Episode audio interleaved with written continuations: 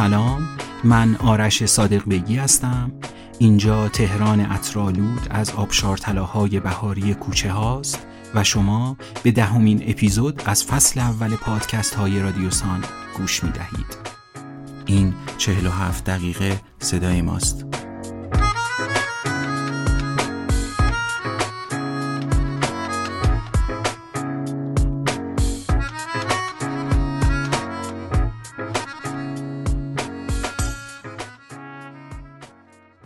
از میان حواس بویایی نزدیکترین رابطه را با خاطره ها دارد.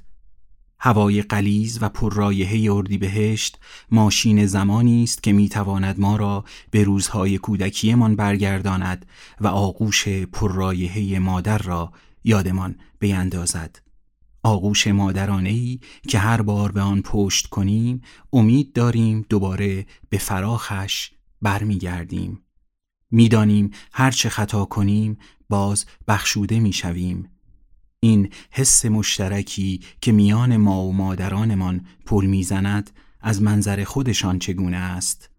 از نگاه آنهایی که این نابترین مراوده انسانی را با مهربانی بیبدیلشان می‌سازند. دو روایت این اپیزود را با گوش جان بشنوید.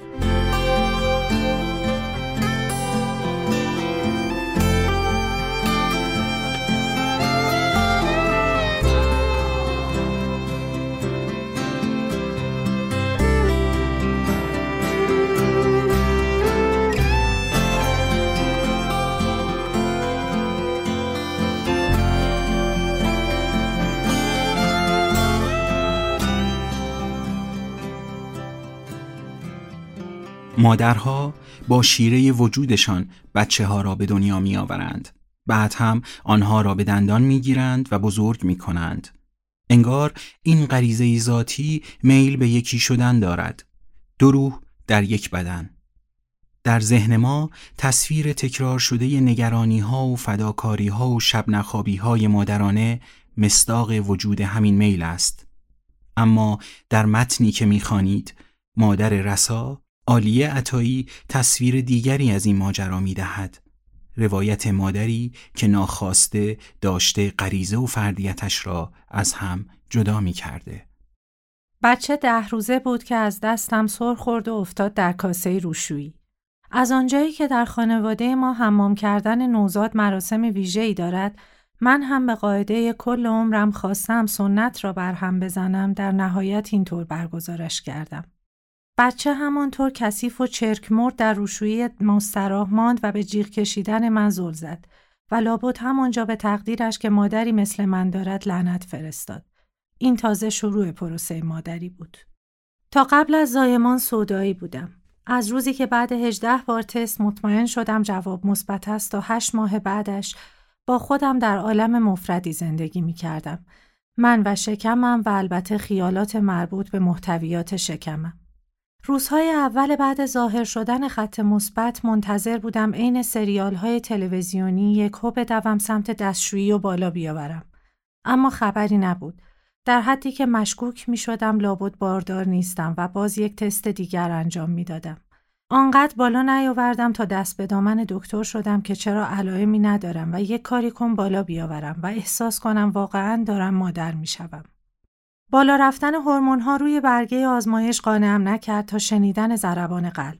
برای اولین بار که صدای ضربان قلب بچه را شنیدم، برعکس خیال بافی های سودایی هم قرار بودش که شوق بریزم اما کپ کردم از ترس. چند دقیقه از حال رفتم و بعد از دکتر خواستم به من ثابت کند صدایی که میشنوم ضربان قلب خودم نیست و خب ثابت کردنش سخت نبود. قلب بچه دو برابر قلب من ضربان داشت. از همان روز تجربه زندگی مفرد من با دو قلب شروع شد و برای یک صدایی این یعنی شروع دیوانگی آن هم با خوراک مکفی برای قصه پردازی. مراحل رشد جنین را از روی کتاب نه ماه بارداری روز به روز چک می کردم. اول قلب و بعد کم کم باقی اعضا. واقعیت این بود انسانی داشت در من ساخته می شد ولی این ماجرا به حدی متعجبم می کرد و از درکم خارج بود که به خیالاتم پناه می بردم. موجود داخل شکم من آبی بود با بالهایی به رنگ سرخ آتشین که گاهی بال می‌شد و پرواز می‌کرد و گاهی باله می‌شد و شنا می‌کرد. در این تعجب از وضعیت ایجاد شده همراهی نداشتم. همسرم سر از ماجرا در نمی آورد. معمولا واکنش هایی از سر شادی می‌داد که در آن نشانی از تعجب نبود و خیلی ساده و منطقی پذیرفته بود داریم صاحب فرزند می شویم. وقتی با متهم کردن جنسیت مردانش به مادرم پناه می بردم می شنیدم جوری رفتار نکنه انگار اولین زن عالمی که داره بچه دار میشه تا بوده همین بوده.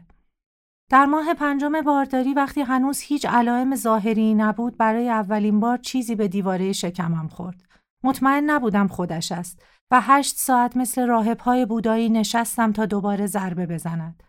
حالا آن چیزی که در آزمایش ها و سونوگرافی ها اعلام وجود کرده بود واقعا به من ضربه می‌زد و باز از شدت تعجب از حال رفتم و در خیالم بالهای موجود افسانه هم داشت رشد می‌کرد. تا ماه آخر هم که دیگر یک جفت پای واقعی در حلقم تکان می‌خورد باور نمی‌کردم چی در انتظارم است. روزی که برای زایمان رفتم بیمارستان وسط آن درد کشنده تصویرهای محوی از یک موجود عجیب و افسانه‌ای با دو بال آتشی در سرم میچرخید که شدت درد را قابل تحمل می‌کرد و خب واقعا نمی‌دانم چرا هیچ تصویری از بچه آدمیزاد نداشتم. آدمیزاد کسی بود که همان لحظه تولدش وقتی هنوز بند نافش را از من جدا نکرده بودند روی شکمم شاشید. نه بال آتشی داشت و نه باله هایی برای شنا. موجودی مچاله شبیه یک حلزون بیشکل با دست و پاهایی منحنی که قرار بود روزی پانزده بار شیر بخورد و سی بار بشاشد و آنقدر ناتوان و نحیف بود که همان لحظه دیدنش به خودم گفتم نه من این کار نیستم. شب اولی که بچه کنارم خوابیده بود از حس شکم خالیم بغز کردم و تا صبح گریه کردم. من موجود داخل شکمم را می‌خواستم نه آدمی زادی شکننده که سر از حسم نسبت به او در نمی آوردم. فقط می دیدم شبیه رویای من نیست. اطرافیانم ترجیح می‌دادند در برابر این سطح از توهم زدگی من در سکوت همراهیم کنند. همسرم وارد بخش مراقبت واقعی از نوزاد شده بود و تمام وقت به رتق و فتق امور زیستی بچه مشغول بود. زردی بعد تولد و شرایط بهبود ناف و تب. مادرم ساعت شیر خوردنش را چک می کرد و پدرم هم که همیشه برای صدایی بودنم احترام قائل بود ترجیح می‌داد سکوت کند. حرف به زبان نیامده خانواده ما می‌گفت در شوک زایمانم و بالاخره عبور می‌کنم. بعد دو ماه تصمیم گرفتم برگردم خانه خودم. تا حدود زیادی پذیرفته بودم این شرایط واقعی است. به هر حال و از این به بعد در خانواده حالا سه نفره ما کسی شب نمیخوابد، روز نمیخوابد و بچه موجودی است که در هر حالتی بیچارهمان می‌کند. اولین شبی که بدون حضور مادر و پدر با بچه تنها مانده بودیم دلدرد گرفت و شکمش باد کرد. بعد به خودش پیچید و جیغ کشید. مثل سگ ترسیده بودم. جیغ میکشیدم. خب بچه ساکت شد اما کولی بازی من نه. بچم شکمش باد کرده بود و من هیچ کاری بلد نبودم بکنم جز گریه. از این مرحله به بعد گوگل همراه ما بود و search کردنهای مدام شروع شد. نفخ بچه، جای جوش کودک، مدفوع زرد، مدفوع سبز، مدفوع قرمز و از این دست مباحث تخصصی. خب ما والدین بی تجربه بودیم و بچه برای خودش می‌خورد و میخوابید و همین که میخندید ما مثل فاتحان جنگی عظیم احساس پیروزی و رضایت می‌کردیم. تصورم این بود که در آزمایش الهی قرار گرفتم و با اینکه هیچ وقت کاری جز گوگل و گریه نمی کنم اما الان قدیس مبارزیم که باید از این مرحله رشد به خوبی بگذرم. اما ماجرا این بود که نمیگذشتم. سه ماه بعد از تولد بچه 20 کیلو وزن کم کرده بودم و شبیه یک لوله روکار می‌شد بالای سینک آشپزخانه نصبم کرد. دیگر خبری از شکمی که رویاهای نه ماهم را با خودش داشت نبود و به جایش واقعیتی در گهواره ونگ می‌زد. پزشکم احتمال می‌داد شکل تازه ای از افسردگی بعد از زایمان را تجربه می کنم. اما من از زایمان نگذشته بودم.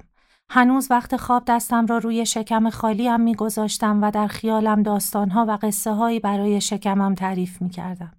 آدم واقعی توی گهواره گیجتر از آن بود که داستان بشنود و موجود خیالی شکمم آنقدر فرهیخته و غریب بود که همه داستانها را با لبخند گوش می‌داد. به گواه بغل کردن بچه من مادر شده بودم اما انگار کسی که منتظرش بودم در شکمم جا مانده بود. در یک سالگی بچه را روی پیشخان مغازه جا گذاشتم و بعد که فهمیدم چه گندی زدم راه مغازه را از وحشت گم کردم.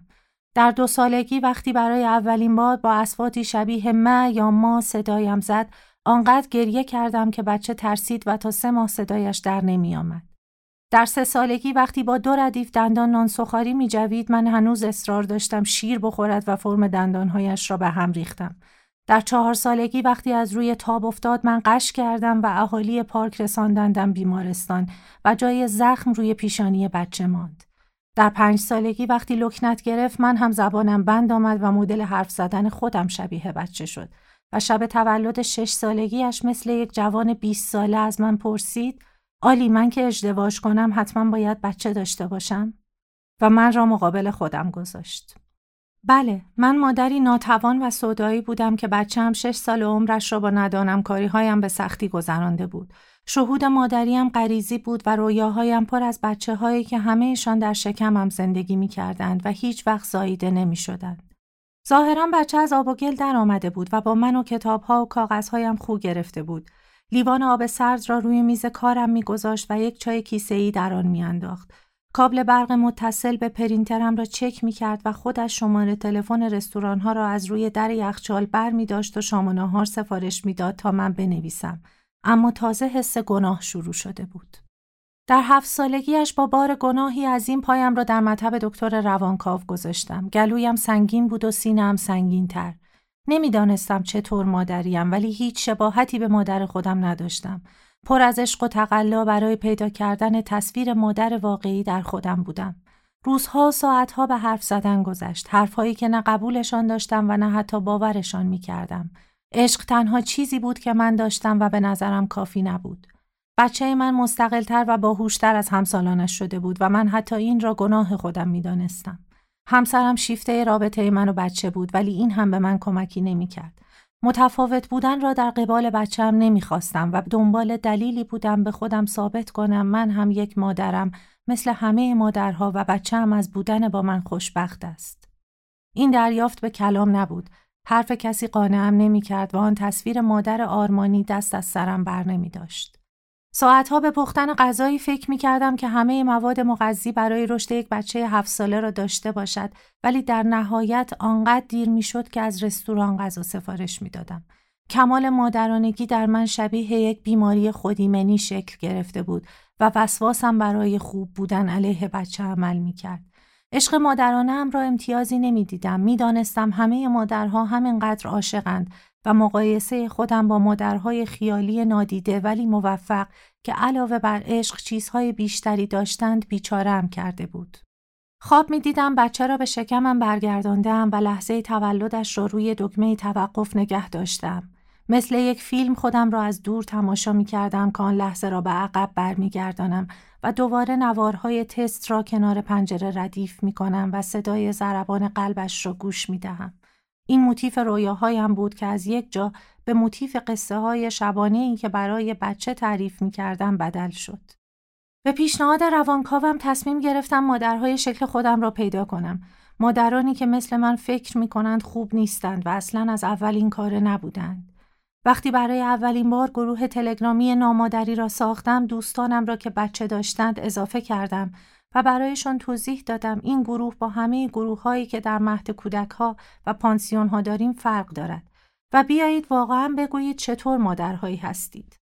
کم کم گروه بزرگتر شد و هر کسی دوستانش را اضافه کرد. جمع دویست نفره شده بودیم پر از آزمون و خطا. کسی نمی گفت برای اسهال و سرماخوردگی و غذا و خواب و تربیت چه کرده. بیشتر می گفتیم چه نکرده ایم. می گفتیم کجاها دلمان نخواسته بچه داشته باشیم ولی در انظار جوری وانمود کرده ایم که خوشبختیم. از وقتهایی که دست بچه ها را پیچانده ایم یا گوششان را کشیده ایم. از وقتهایی که آرزوی مرگمان را کرده ایم و از شدت مسئولیت آچمس شده ایم و به بیکنشی یا بدکنشی رسیده ایم. از فرارهایمان از زندگی پر از مسئولیت خانوادگی و نگرانی های تمام نشدنی که رهایمان نکرده گاهی نصف شب یکی پیغام صوتی میفرستاد که بچه را گذاشته و از خانه بیرون زده و نمی‌داند چرا این کار را کرده و با بغز می‌گفت خیلی خسته شده. بعضی صبحها کسی از ترس دوباره باردار شدن می نوشت که تحمل تکرار این پروسه را ندارد. مادرانی که مثل من شاغل بودند از عذاب وجدان صبح بیدار کردن بچه ها و عصر بردنشان به شرکت، مطب یا سر تمرین تئاتر می گفتند. و من یک مادر نویسنده بودم که بعد نوشتن هر داستان فکر می کردم بابت تک تک این کلمه ها برای بچم وقت کم گذاشتم و خودم را سرزنش می کردم و در گروه پیغام قنباری می گذاشتم که اصلا این چه کار بیهوده ایست می کنم و آنقدر در خودم غرق می شوم که بچم گرسنه خوابش می برد. خب ما هیچ شباهتی به تصویر مادر بهشتی نداشتیم. حتی هیچ شباهتی به تصویر مادران خودمان هم نداشتیم. اما تنها نبودیم. شهود جمعی همهمان را آرام کرده بود. حتی خودم که از ناسازگارترین مادران جمع بودم کم کم باورم شد این سرزنش تا ابد با من خواهد بود. شاید هزار بار دیگر هم به خودم سرکوفت بزنم اما نمی‌توانم جور دیگری باشم. با هم به نسرین که بچهش را هر روز به یک کلاس می برد خندیدیم به رویا و عذاب وجدانش از اینکه چرا بچه دوازده ساله را زیر تیغ جراحی زیبایی برده سرکوفت نزدیم. با شادی و مشکلات پذیرش هزانت بچهش همراهی کردیم. به نسترم برای بچه بیش فعالی که خسته و بیزارش کرده بود دلداری دادیم. به منصوره و بیعلاقگیش به شیر دادن بچه راهکار دادیم. و بعد از چهار ماه با رگیری جمعی اسم گروه را از نامادری به مادرانه تغییر دادیم. ما گناهکاران عاشقی بودیم که مهم نبود چه شغلی داریم یا با بچهمان چه می کنیم. ته دل همه من وسوسه دوباره و چند بار تکرار کردن این مسیر پر از رنج و لذت هنوز وجود داشت. ما همه مادر بودیم. این روزها هنوز گروه ما سر جایش است و هر روز به مادران گناهکار اضافه می شود. صبح رسا صبحانهاش را می خورد و به میوه هایی که با عجله و کج و معوج برش زدم نگاه می کند. می گویم ببخش خوشگل نشدن. جواب می دهد در عوض هر کدوم شبیه یه حیوان شدن. این ماهی، این کبوتر، این فیل. وقتی جلوی پانسیون پیادش می‌کنم از دور بوس میفرستد که آلی امروز خفن باش.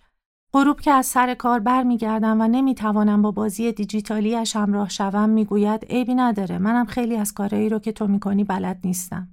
و شب که داستان بچه ای را که دوباره به شکم مادرش برگشته بود برایش تعریف می‌کنم با چشمهای معصومش به من ظلم می‌زند و می‌گوید خوب شد به دنیا اومدم وگرنه از تو شکمت هیچ وقت نمی‌دیدم تو چقدر قشنگی و آخ که حرامم باشد اگر جمله ای عاشقانه تر از این در زندگیم شنیده باشم.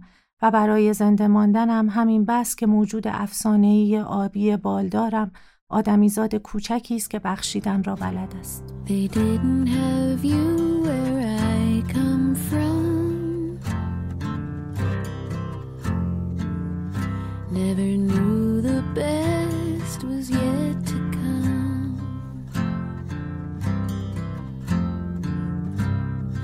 Life began when I saw your face, and I hear your laugh like a serenade.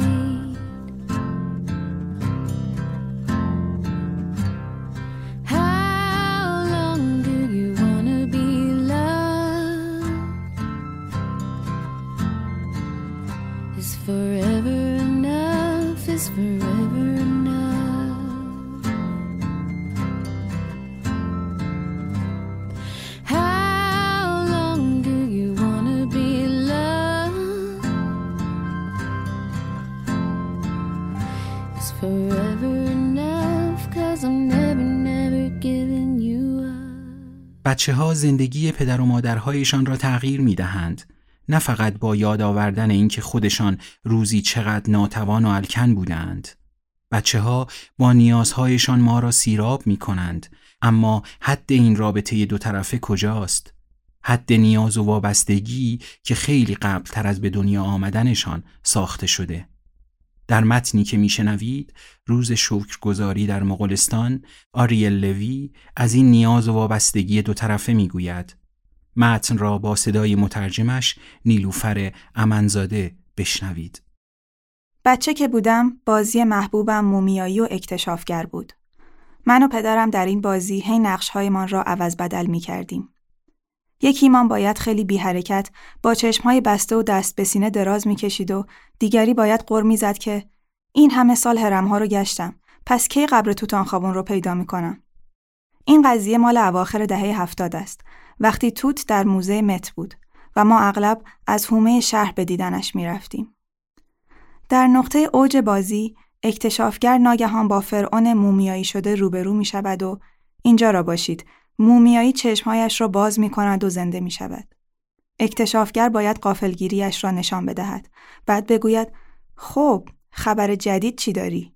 و مومیایی جواب بدهد تو من خاله بازی دوست نداشتم. ترجیح می‌دادم داستانهایی ماجراجویانه از خودم سرهم کنم که دزد دریایی و شوالیه داشته باشد. سلطجو بودم. صبر نداشتم. هرچه از دهانم در میآمد می‌گفتم و چون تک فرزند بودم گاهی از آداب و رسوم بچه های دیگر سر در نمی آوردم. دختر بچه محبوبی هم نبودم. توی سنگر چوبی کوچکی که پدر و مادرم در حیات پشتی برایم ساخته بودند، رابینسون کروزو بازی می کردم. در سنگر نه منزوی بودم نه معذب و خجالتی. متکی به خود و شجاع بودم و شاید کمی احساس سردرگمی می کردم. اما با ابتکار خودم در این تنهایی دوام می آوردم. یکی دیگر از زیستگاه های طبیعی کودکان عاشق کلمات و ماجراجویی صفحه کاغذ است. و من وقتی پدر و مادرم برایم موبیدیک، پیپی جوراب بلند یا هابیت را میخواندند، غرق لذت می شدم. همان وقتها تصمیم گرفتم وقتی بزرگ شدم نویسنده شوم. فکر می کردم این شغل با نوع زنی که می‌خواستم بشوم هماهنگ است. زنی آزاد که هر کار دلش می‌خواهد می‌کند. کلاس سوم شروع کردم به نوشتن خاطراتم و در همبستگی با آن فرانک برای دفتر خاطراتم اسم گذاشتم و تبدیلش کردم به محرم اسرارم. هنوز هم اگر کاغذ و خودکار داشته باشم تا تجربه هایم را ثبت کنم از تنهایی احساس آسودگی و آرامش می کنم. هر چقدر هم که فضای اطرافم بیگانه باشد. در 20 سال گذشته هر وقت می توانستم خودم را در فضای بیگانه قرار می دادم.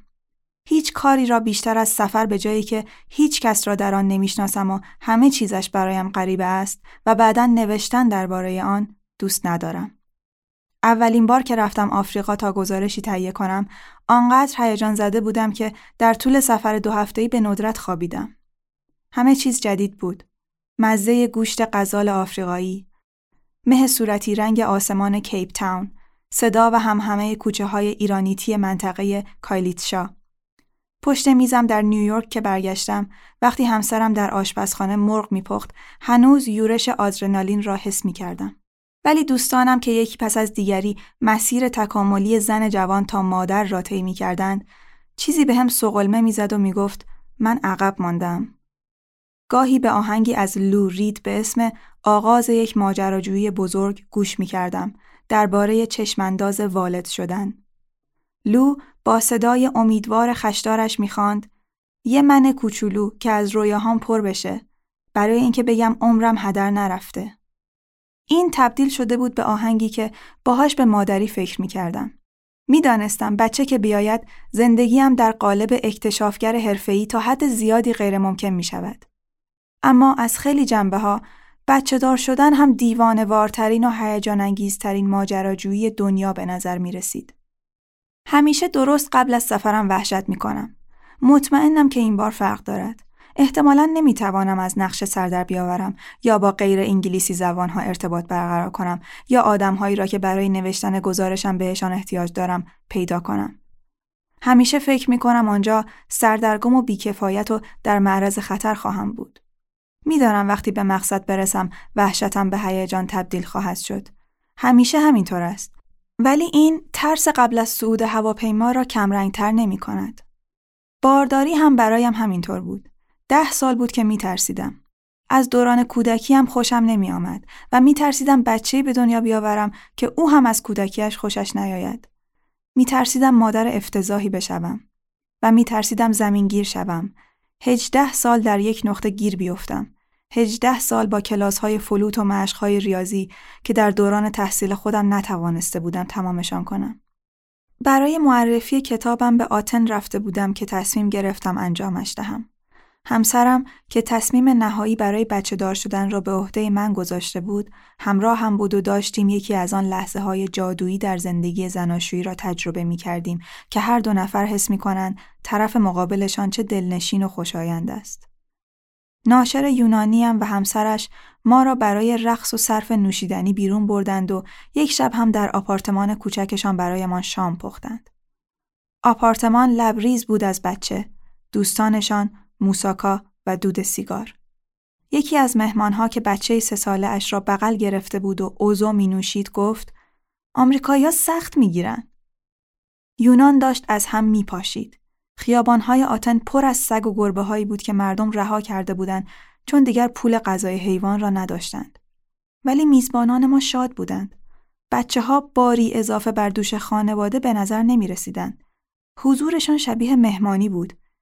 این ایده در سرم شکوفه کرد که شاید لذت بخش باشد بگذارم چیزی بجز خواسته ها و عشقم به ماجراجویی افسارم را در دست بگیرد. شاید این هم یک جور رهایی باشد.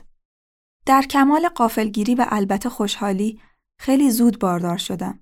کمی قبل از تولد 38 سالگیم. شبیه این بود که یک لحظه قبل از بسته شدن گیت فرودگاه سوار هواپیما شوی. نمی توانی جلوی هیجان زدگیت را بگیری. بعد از فقط دو ماه صدای ضربان قلب موجود درونم را در مطب دکتر شنیدم. شبیه جادو بود. چشم سمندر انداخته بودم توی پاتیل جادوگری و حالا ساهره بودم که می توانست زندگی بیافریند. حتی اگر رابینسون کروزو در سنگر تک نفره نباشی، همین که انسان هستی یعنی باید تنها در این جهان قدم بزنی. اما وقتی باردار باشی، هیچ وقت تنها نیستی. دکترم گفت تا سه ماهه سوم می توانم سوار هواپیما شوم. برای همین وقتی پنج ماه باردار بودم تصمیم گرفتم به آخرین سفر بزرگم بروم. دست کم یک یا شاید دو سال طول می کشید تا بتوانم چند هفته ای از خانه دور شوم و سرخوشیم از کشف یک مکان جدید را تجربه کنم. مثل داشتن معشوقه جدید است. حتی آن قسمت هایی از رابطه که دوستش نداری هم چون ناآشناست برایت جذابیت دارد. درست قبل از روز شکرگزاری رفتم مغولستان. وقتی به آدم ها می گفتم کجا می روم جا می خوردند. ولی از خودم راضی بودم. از اینکه زنی هستم که حاضر است در دوران بارداری به بیابان گوبی برود خوشم می آمد. درست همانطور که در 22 سالگی از اینکه تنها به هند می رفتم خوشم می آمد. خوشم می آمد به بچم بگویم وقتی توی دل من بودی رفتیم لبه کره زمین. راستش از هیچ چیز نمی ترسیدم جز زمستان مغولستان. آنجا فصل گردشگری در اکتبر تمام می شود و اواخر نوامبر وقتی من سوار هواپیما شدم شبها دما به 20 درجه زیر صفر می رسید. ولی من آماده بودم. شلوار برفیم آنقدر بزرگ بود که شکم برآمدهام و لباس زیر دو سایز بزرگتر از اندازه همیشگیم را پوشش می‌داد. باردار که باشی تقریبا هیچ وقت احساس راحتی نمی کنی. چند ماه اول هر صبح حس می کردم با هنگوور وحشتناکی بیدار شدم. در حالی که حتی اجازه نوشیدن الکل هم نداشتم. حالت تهوع داشتم ولی گرسنه بودم. سردردی دائمی گریبان گیرم بود و فقط ازم برمی آمد تلویزیون ببینم و ناله کنم. اینها گذشت ولی یک هفته قبل از سفر مغولستان دردی در شکمم حس کردم که جدید بود. همه آشنایانم که بارداری را تجربه کرده بودند و تمام وبسایت های بارداری که خوانده بودم می‌گفتند درد ربات گرد زهدان است. رحم داشت گشاد می‌شد تا برای بچه جا باز کند. آنقدر بزرگ که ظاهرم دیگر فقط توپلی نبود و رسما معلوم بود باردارم. در پرواز چهارده ساعتم به پکن وقتی بی وقفه جابجا می شدم و تلاش می کردم بدنم را در حالتی قرار بدهم که ربات گرد زهدانم به درد نیاید همین فکر آرامم می کرد. وقتی پرواز غیر مستقیمم در مغولستان نشست صبح بود ولی مهی خاکستری باعث می شد فکر کنی نزدیک غروب است. اولان باتور از پایتخت های آلوده جهان است و از سردهایش. بزرگراهی که به شهر می رسید از میان مزرعه های یخزده و دست دست چادر نمدی که آنجا بهش می‌گویند یورت میگذشت و به شهر شلوغی پر از ساختمان های زمخت دوران شوروی خطوط متقاطع تلفن و واگن برقی و معبدهای بودایی تبتی با سقف پاگودا می رسید. مردم در خیابان زیر لایه لایه هوای تندخو و بیرحم سریع و دست و پاچو لفتی راه می رفتند. رفته بودم آنجا تا گزارشی درباره تحول قریب الوقوع شهر بعد از رونق اقتصادی صنعت معدنکاری بنویسم. مغولستان منابع عظیم زغال سنگ، طلا و سنگ مس دارد و انتظار می‌رفت ثروتش در عرض پنج سال دو برابر شود. ولی یک سوم جمعیت کشور هنوز صحرانشینند، چوپانی می کنند و توی یورت می خوابند و برای آنکه گرم شوند زغال سنگ یا زباله می سوزانند. تا قبل از رونق بزرگ معادن، معروفترین صادرات مغولستان کرک کشمیری بود. جکسون کاکس مشاور جوانی اهل تنسی که دوازده سال در اولان باتور زندگی کرده بود بهم گفت این اقتصاد بر پایه گوشت گاومیش و موی بز بنا شده. شب اولی که آنجا بودم کاکس را دیدم. ماشین و راننده فرستاده بود دنبالم. هر آدم غربی که در اولانباتور می دیدم ماشین و راننده داشت. دم در هتل آسمان آبی، برجی جدید، نکتیز و شیشه ای که آسمان سرد را مثل باله کوسه سوراخ می کرد. وقتی به آپارتمانش رسیدم، خودش و دوستش که وکیلی اهل نیوجرزی بود، بیانسه گوش می کردند و شامپاین می ریختند. خانه تمیز و مدرن ولی ساده بود. برای مهاجران اولان باتور ثروت اندوزی ساده تر است تا پول خرج کردن. برای شام به رستورانی فرانسوی رفتیم و همگی گوشت سفارش دادیم. در مغولستان غذای دریایی معمولا افتضاح است. چرا که همسایگان قلدر و اشغالگران سابقش چین و روسیه کشور را از دریا جدا کردند.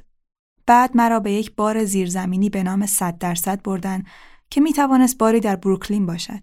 با این تفاوت که در مغولستان هنوز مردم در فضاهای بسته سیگار میکشیدند. خوشم می آمد در اتاقی تاریک پر از مغلهای سیگاری پشت میزی بنشینم ولی بدنم حس عجیبی داشت. شب را زود تمام کردیم. صبح که بیدار شدم درد شکمم بیامان بود. فکر کردم شاید بچه لگت زدن را شروع کرده. اتفاقی که همه می‌گفتند به زودی میافتد. زنگ زدم خانه تا قور بزنم و همسرم بهم گفت یک درمانگاه غربی پیدا کنم. به کاکس ایمیل زدم تا شماره تلفن دکترش را بگیرم. فکر کردم اگر درد بدتر شد زنگ می‌زنم. بعد هم رفتم بیرون تا با آدم ها مصاحبه کنم. وزیر محیط زیست، مدیرعامل یک شرکت معدن و در نهایت یک چوپان و محافظ منابع طبیعی به نام سستژی مون بایار که در عملیات معدنکاری که مسیر آب را از ها دور می کرد تیراندازی کرده و به قهرمان محلی تبدیل شده بود.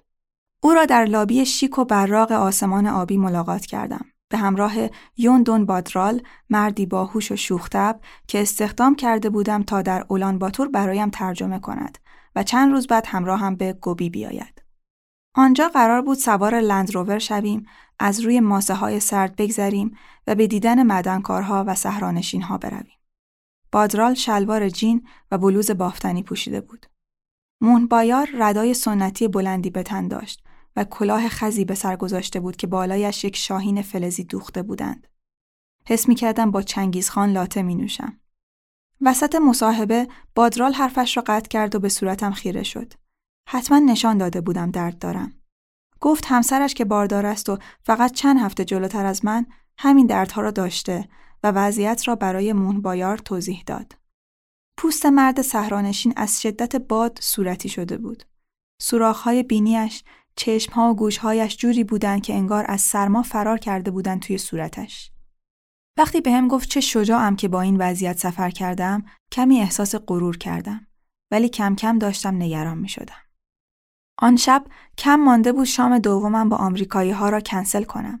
ولی به این نتیجه رسیدم که بالاخره باید غذا بخورم و آنها پیشنهاد دادن در رستوران ژاپنی هتلم ملاقاتم کنند. کاکس روز بعد برای دیدن خانوادهش به مناسبت روز شکرگزاری کشور را ترک می کرد و عذاب وجدان داشت که پول هنگفتی بابت بلیت کلاس بیزینس داده. یاد پرواز دشوارم به مغولستان افتادم و گفتم احتمالا ارزشش را دارد. دوست کاکس برای خوشمزه بازی بهش گفت پرنسس شدی دیگه. ولی من خندم نگرفت. درونم اتفاقی داشت میافتاد. قبل از اینکه غذا را بیاورند مجبور شدم بروم. دویدم به اتاقم. شلوارم را پایین کشیدم و چون باطمه زدم کف دستشویی. درست مثل ده سال پیش در کامبوج که اسهال خونی گرفته بودم. ولی در آن وضعیت دردم غیرقابل تحمل بود. زانو زدم و شانه هایم را کف زمین گذاشتم و گونم را به کاشی خنک چسباندم. یادم است که از ذهنم گذشت این عجیب ترین دستشویی رفتن تاریخ میشه. حس کردم طوفانی مهیب در بدنم رخ داده.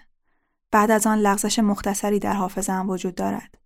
یا از درد از هوش رفتم یا آن خاطره را عمدن از ذهنم پاک کردم. بعد دیدم یک نفر دیگر روی زمین جلوی من است. دستها و پاهایش را تکان می دهد. زنده است. شنیدم که بلند گفتم فکر نکنم اتفاق خوبی باشه. ولی خوب به نظر می رسید. بچه ام به قشنگی صدف بود. نیمه شفاف و صورتی بود و خیلی خیلی کوچک ولی بینقص. لبهای زیبایش باز و بسته می شدند. باز و بسته می شدند. جهان تازه را می بلید. مدتی طولانی که نمی‌دانم چقدر بود همانجا نشستم. مات و مبهوت. میخکوب.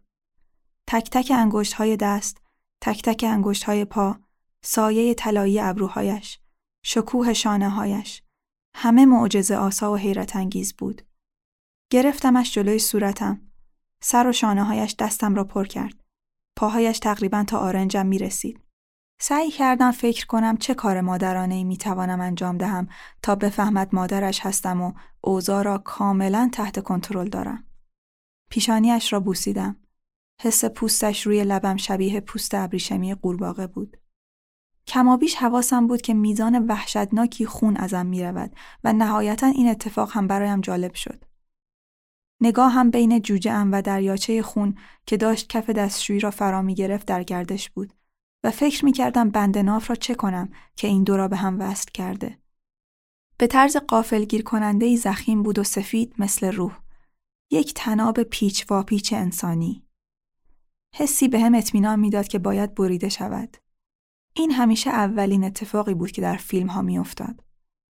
می ترسیدم اگر تناب را ببرم بچم یک جورهای خفه می شود. قیچی نداشتم. تناب را با یک کشش سریع و خشن از خودم بیرون کشیدم. پوستش توی دستم به تناژ ملایمی از بنفش درآمد. همچنان خون میریختم و به طرف تلفن رفتم و شماره دکتر کاکس را گرفتم. به صدایی که جواب داده بود گفتم در هتل آسمان آبی زایمان کردم و 19 هفته باردار بودم.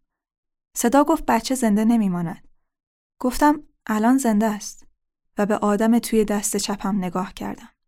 صدا گفت می‌فهمد ولی این وضعیت دوامی ندارد و همین حالا برایمان آمبولانس میفرستد.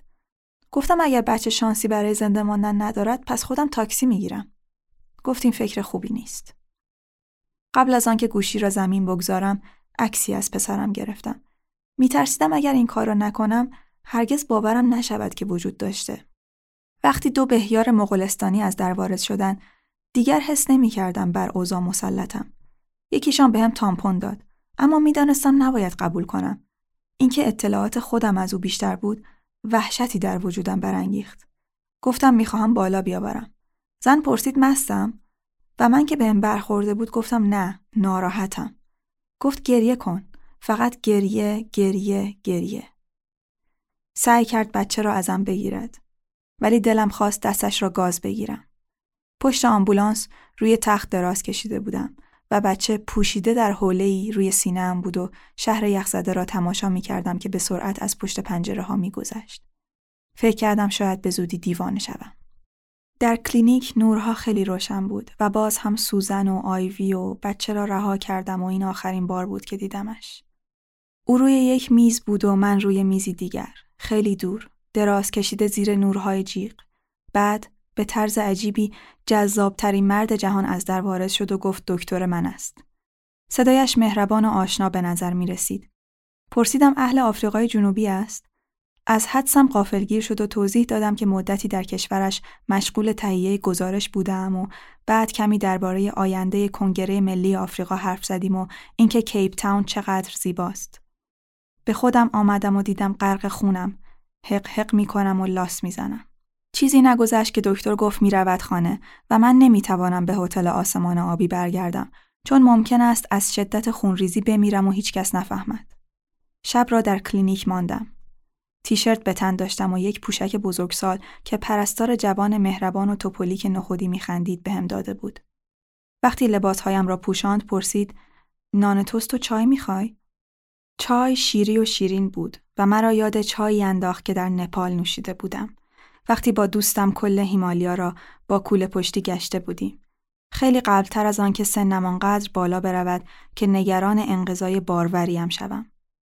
در آن سفر بدن جوانم را از کوها بالا کشیده بودم، از مزرعه های سبز و زرد و روستاهای پر از بز گذشته بودم، از پلهای شل و ول تنابی که بر فراز دره های سیاه کشیده شده بود و مرگ در پایینشان انتظار می کشید، رد شده بودم.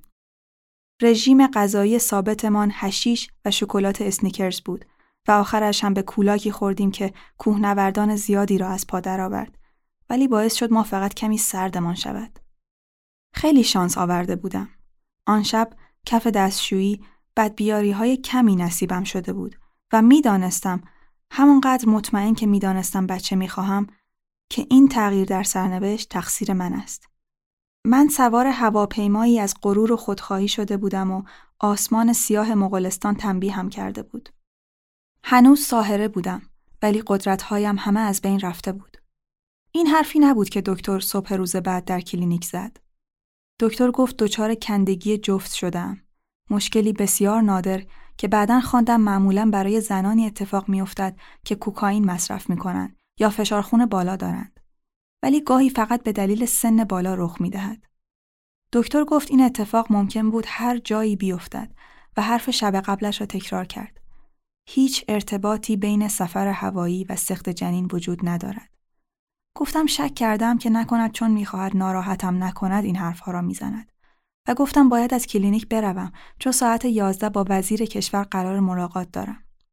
بعد از اینکه به آسمان آبی برگشتم و در اتاقم که شبیه صحنه قتل بود دوش گرفتم سر وقت به قرارم رسیدم.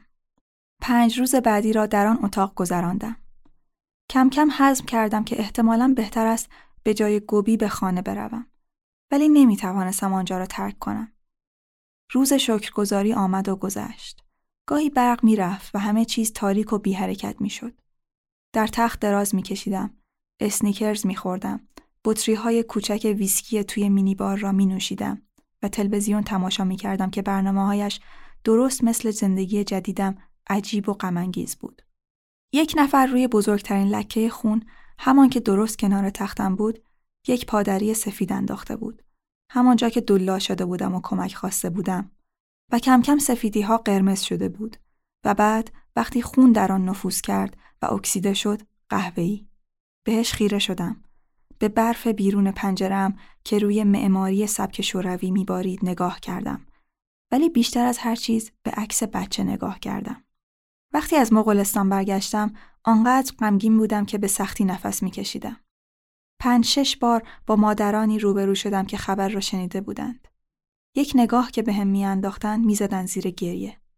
یک بار این اتفاق با یک مرد هم افتاد. در عرض یک هفته آپارتمانی را که قرار بود با بچه به آن اسباب کشی کنیم از دست دادیم. در عرض سه ماه زندگی زناشوییم از هم پاشید. بدنم شروع کرده بود به تولید شیر. هنوز خونریزی داشتم. دیوانوار و بدون هشدار قبلی گریه می کردم. توی تخت، وسط جلسه، نشسته در مترو. حس می کردم اندوه از هر روزنه ام به بیرون تراوش می کند. ماجرایی را که در مغولستان رخ داده بود نمی توانستم توی دلم نگه دارم.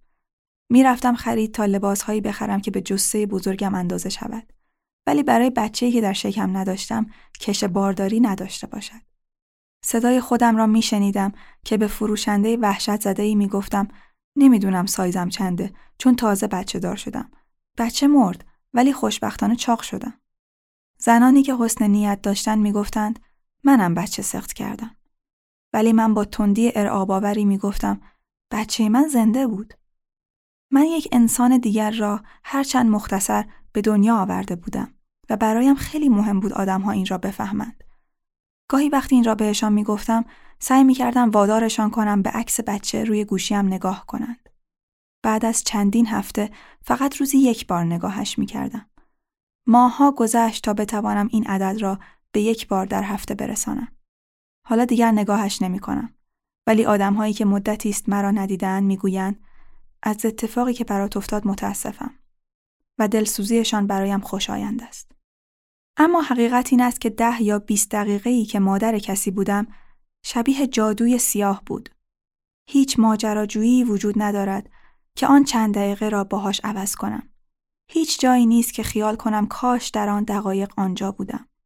گاهی وقتی بهش فکر می کنم هنوز در بخش بدوی وجودم رنجش تاریکی احساس می کنم و اگر هنگام این اتفاق در آپارتمانم باشم صداهایی از خودم می شنوم که تا قبل از سفر به مغولستان هرگز نشنیده بودم.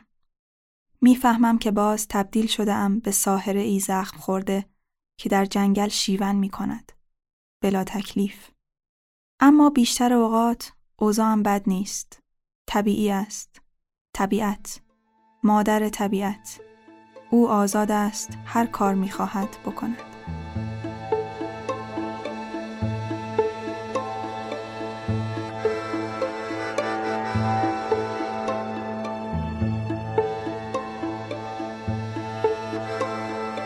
به قسمت دهم رادیوسان گوش دادید و امیدوارم مقبول نظرتان بوده باشد.